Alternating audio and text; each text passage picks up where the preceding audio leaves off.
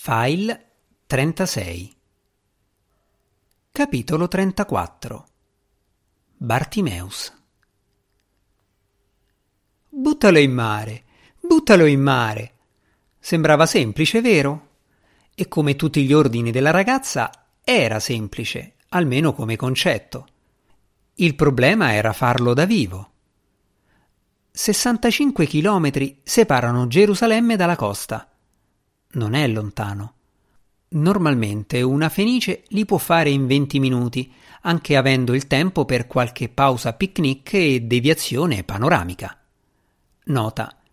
È il vento di coda infuocato a fornire la propulsione jet che rende la Fenice una delle guise aeree più veloci in circolazione.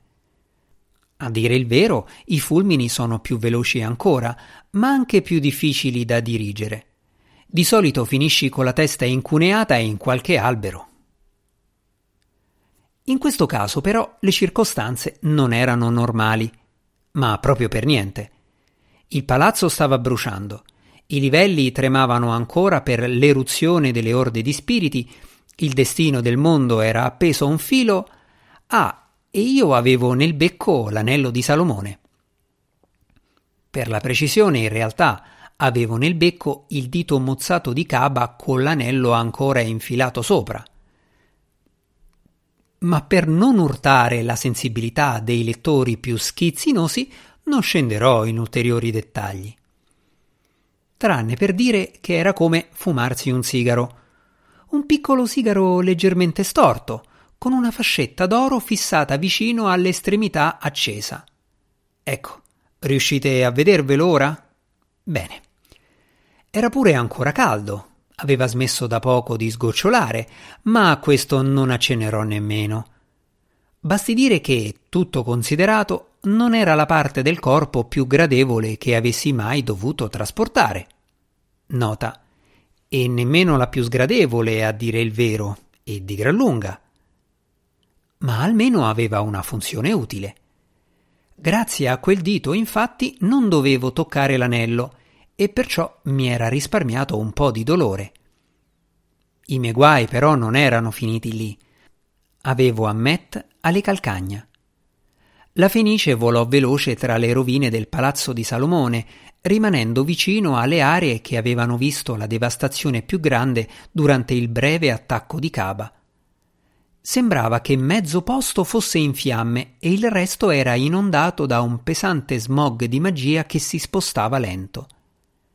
Era grigio, ma ancora scintillante di tracce potenti. Mi sentivo pungere le piume mentre ci volavo dentro serpeggiando e scartando per evitare nodi più spessi di incantesimo rimasti sospesi. Molti di questi grumi aleggiavano nei pressi delle cupole e delle torrette semidistrutte, distorcendole in passaggi onirici che si scioglievano mollemente e avrebbero fatto lo stesso con me se solo ne avessero avuta la possibilità. Tutto sommato sarebbe stato più pratico puntare su in alto nei cieli più terzi, ma per ora resistetti. Lo smog offriva riparo alla vista e forse aiutava ad attutire l'aura dell'anello. Nota. Dico forse. Avevo l'anello così vicino che non potevo aprire gli occhi su nessuno dei livelli più alti per paura di rimanere accecato. E questo non era il mio solo problema. Anche se non stavo toccando quel coso, la sua energia mi feriva. Piccoli sprazzi di essenza mi stavano già colando dal becco. E le due cose erano essenziali se volevo sopravvivere ancora un po'. Non avevo ancora visto l'ombra, ma sentivo il battito delle sue ali avvicinarsi attraverso il fumo. Dovevo scrollarmela di dosso. La Fenice saettò fra due mura che stavano crollando e si ritrovò in un luogo dove lo smog era più fitto che mai. Si infilò di lato in una finestra in rovina, volò sparata per tutta la lunghezza di una galleria che bruciava e si appese in alto contro le travi, in ascolto. Niente, tranne lo scricchiolio dei legni del tetto. Statue antiche, eroi, dee, animali e gin se ne stavano lì ad annerire tra le fiamme. La Fenice inclinò la testa speranzosa. Forse lo avevo seminato. Se ero fortunato, Ammette aveva tirato dritto continuando a brancolare nello smog in direzione ovest, verso la costa, seguendo la mia rotta presunta. Magari se lasciavo il palazzo verso nord e poi viravo a ovest sopra le foreste di cedri, potevo davvero riuscire ad arrivare al mare.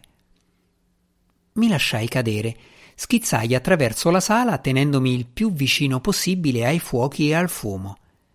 Alla fine della galleria svoltai a destra nell'annesso sumero, affioncato da lunghe file di antichi re e sacerdoti di fredda pietra che avevo conosciuto e servito. Nota.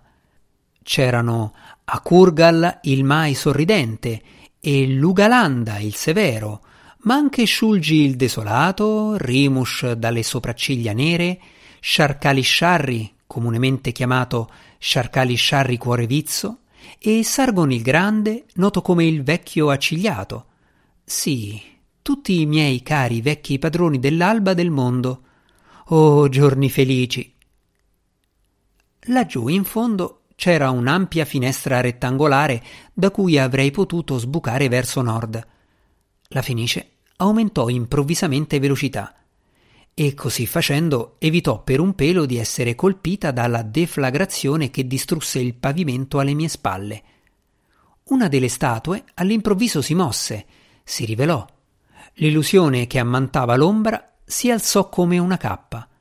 Mani si allungarono per afferrarmi e strapparono un ciuffo di penne infuocate dalla coda mentre mi scansavo a mezz'aria. Schizzai via lungo la sala, emettendo un pennacchio di fiamme arancioni, zigzagando disperatamente tra i colpi delle braccia a nastro. Bartimeus! chiamava la voce leggera dietro di me. Rinuncia, getta l'anello e ti risparmierò la vita. Non gli risposi e fui maleducato, lo so, ma a ripensarci avevo il becco pieno. Un momento dopo uscii sparato dalla finestra e partii dritto nel buio. Voi di solito come passate il tempo quando qualcuno vi insegue per accopparvi? In uno stato di annichilimento obnubilato? In un panico strizzagola continuo? Oppure preda di occasionali farfugliamenti di terrore? Risposte ragionevoli, tutte quante. Personalmente io utilizzo il tempo per pensare. È un'occasione perfetta, tutto è tranquillo, sei da solo. Tutti gli altri piccoli problemi svaniscono dalla mente e puoi concentrarti sull'essenziale. Rimanere vivo è in cima alla lista, naturalmente, ma non è tutto a volte riesci ad avere una prospettiva diversa anche su altre cose. Così, mentre correvo a ovest attraverso gli ultimi minuti della notte morente, con le colline e le valli che si stendevano sotto di me come un mare di onde e l'ombra di Caba alle calcagna, passai in rassegna la situazione in cui mi trovavo. Ecco come mi apparve a volo d'uccello. Ammet mi avrebbe raggiunto e lo avrebbe fatto presto. Per quanto una fenice sia veloce, non può tenere il passo per sempre.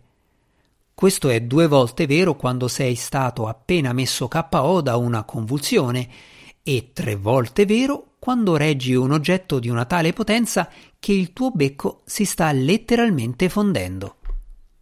Nota. Nel frattempo aveva iniziato davvero ad afflosciarsi, sembravo un macaco depresso. Il Marid, più grande di me e straripante di magia, aveva perso terreno all'inizio dell'inseguimento, ma ora che iniziavo a stancarmi stava recuperando. Ogni volta che mi guardavo dietro le spalle, vedevo il suo grumo sbrindellato nel buio mezza vallata più indietro e in rimonta. Si poteva dare per assodato che non avrei mai raggiunto il mare. Una volta che Ammet mi avesse raggiunto, le conseguenze sarebbero state terribili.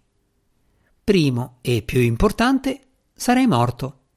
Secondo, Kaba avrebbe riavuto l'anello. Finora lo aveva posseduto soltanto per cinque minuti e già il palazzo di Salomone giaceva in rovine. Questo lascia capire lo stile di governo che intendeva adottare.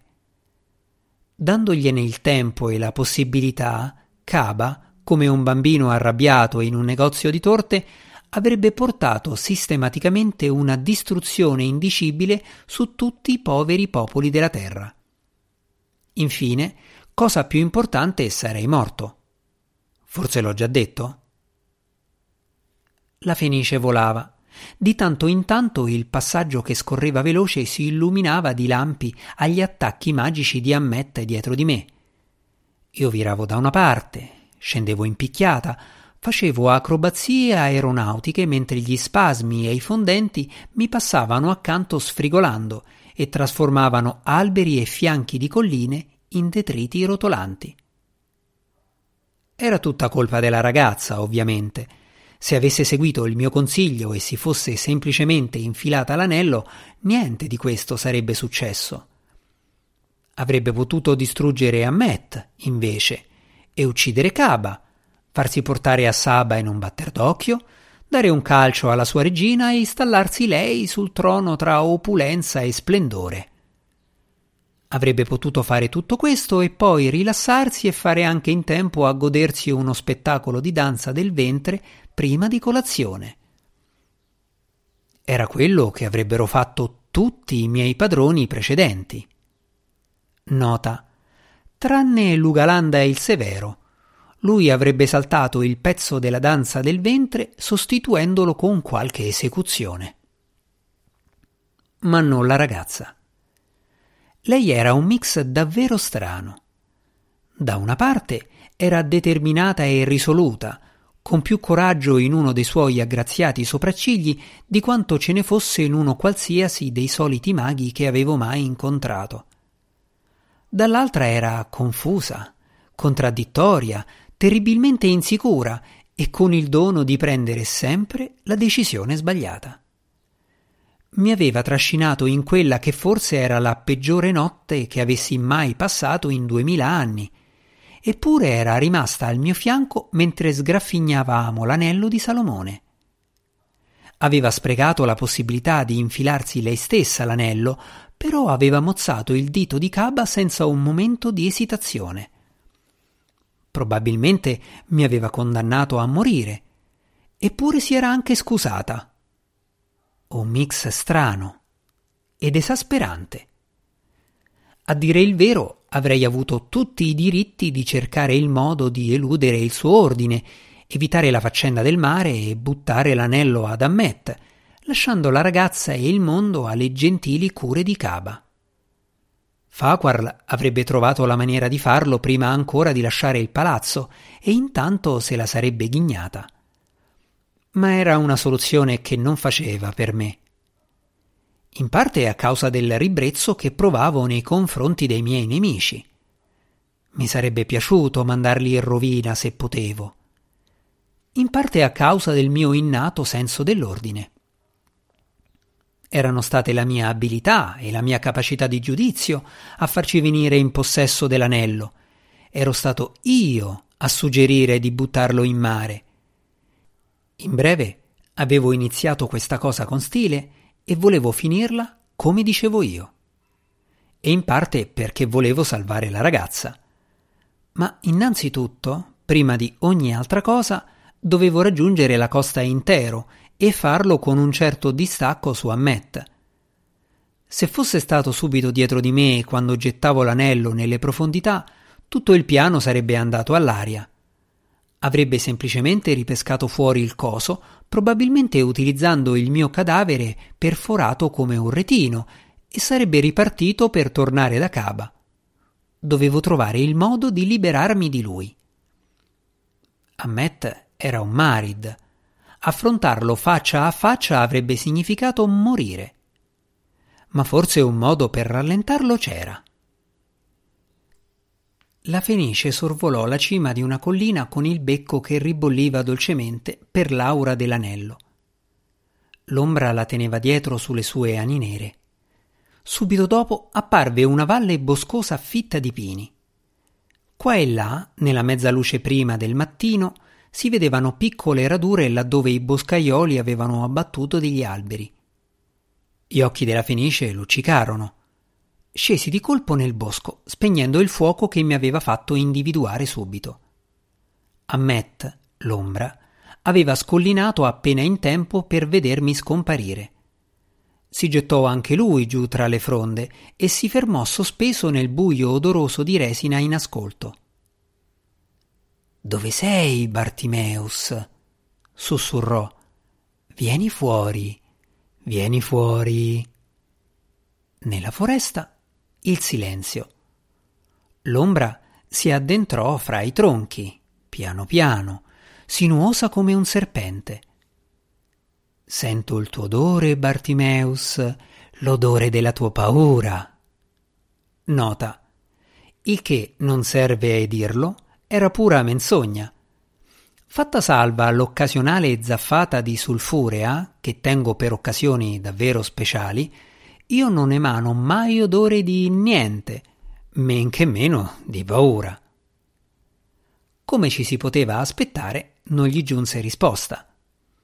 Ammet scivolò giù tra gli alberi seguendo il ripido declivio della collina. Poco più avanti a lui un rumorino.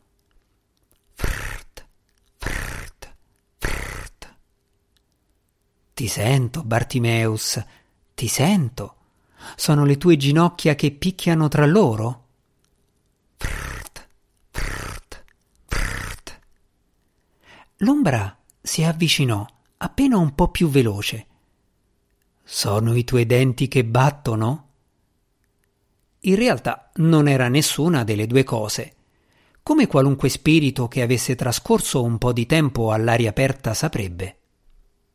Nota.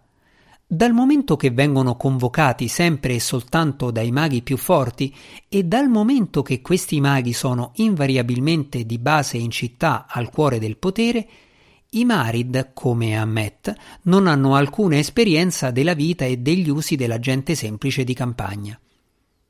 Quei cordiali boscaioli dai piedi palmati che si lavano una volta l'anno e la sera siedono intorno a un fuoco di sterco a confrontarsi le verruche e contare i denti rimasti. Sì, sono esperienze che ai Marid mancano. Stavo semplicemente usando un artiglio per tagliuzzare le estremità di due tronchi che avevo trovato accanto a un accampamento di boscaioli. Volevo ricavarne due bei pali lunghi e appuntiti. È la tua ultima possibilità, Bartimeus. Getta a terra l'anello. Vedo Laura che luccica fra gli alberi. Non puoi nasconderti. Scappa ora e ti lascerò vivere. L'ombra discendeva per la foresta seguendo il rumore. A un certo punto il tagliuzzamento cessò e l'ombra si fermò. Ma riusciva a vedere l'aura dell'anello di Salomone che risplendeva luminosa più avanti. Riprese ad avvicinarsi più svelta, silenziosa e nera, verso la sorgente dell'aura, che si rivelò essere il ceppo di un albero in fondo a una radura. Sopra il ceppo Appoggiato provocatoriamente contro una pigna, lo aspettava il dito di Cabba con l'anello che pulsava allegro all'estremità. Ora, uno spirito qualsiasi, di quelli di noi mandati regolarmente a ficcanasare negli antichi templi sumeri, per dire, avrebbe sentito istintivamente puzza di bruciato Avevamo visto tutti troppe trappole per idioti per non insospettirci davanti a innocenti ceppi d'albero che recano doni. Ma Ammet, il cagnolino da grembo di Caba, probabilmente non aveva fatto un solo giorno di vero lavoro negli ultimi vent'anni e doveva aver scordato l'importanza della cautela se mai l'aveva conosciuta. Inoltre, sicuro com'era nella sua arroganza e potenza e con l'ultimatum appena datomi che ancora gli risuonava nelle orecchie, aveva di certo creduto che me la fossi data a gambe. Perciò si gettò avanti con un sibilo di soddisfazione, allungandosi un po' per la foga di raggiungere la sua preda. Dietro di lui ci fu il turbinio di un movimento, qualcosa di enorme che veniva lanciato con forza. Prima che Ammet potesse reagire e prima che potesse raggiungere l'anello, un tronco d'albero di medie dimensioni, con l'estremità affilata a punta, partì in diagonale verso il basso dal pendio soprastante. Colpì l'ombra al centro preciso del suo dorso allungato, la bucò da parte a parte e si conficcò a fondo nel terriccio della foresta. L'ombra rimase impalata nel mezzo ed emise un grido stridulo e orrendo.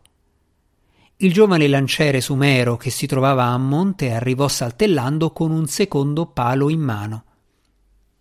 Giorno, Ammet? cinguettai. Fai un riposino? Deve essere stata una nottataccia, eh? Ah, ah, ah, cattivello. Questo non è per te. Una delle braccia dell'ombra si stava allungando per raggiungere l'anello, l'altra era attorcigliata intorno al tronco dell'albero e lo stava lentamente, faticosamente, forzando verso l'alto. Saltai avanti e riacchiappai il dito di Caba. Questo è meglio che lo prenda io, dissi. Ma non ti preoccupare, non sono un egoista, ti darò qualcos'altro in cambio. Così facendo, feci un salto indietro, sollevai il secondo palo e lo scagliai senza fallo verso la testa dell'ombra. Ammet agì con rapidità convulsa. Strappato il primo palo dal terreno e incurante dello squarcio spalancato al centro del suo busto, lo calò come fosse una mazza per colpire il mio proiettile di lato, mandandolo a schiantarsi lontano fra gli alberi. Niente male, riconobbi. Il lanciere aveva cambiato sembianze, tornando ancora una volta fenice. Ma quanto sarai veloce su nell'aria con un buco che ti attraversa? Non molto, scommetto. Con queste parole scattai in alto sopra i pini e puntai a ovest in un bagliore di fuoco. Dopo un po' mi voltai indietro a guardare. L'ombra si era alzata sopra gli alberi e mi inseguiva con accanimento. Come speravo, lo squarcio la stava temporaneamente intralciando. Aveva i contorni più sfilacciati di prima. Volava anche un po' più lenta e, sebbene non perdesse colpi, non guadagnava più terreno. Questa era la parte buona. Avrei raggiunto il mare.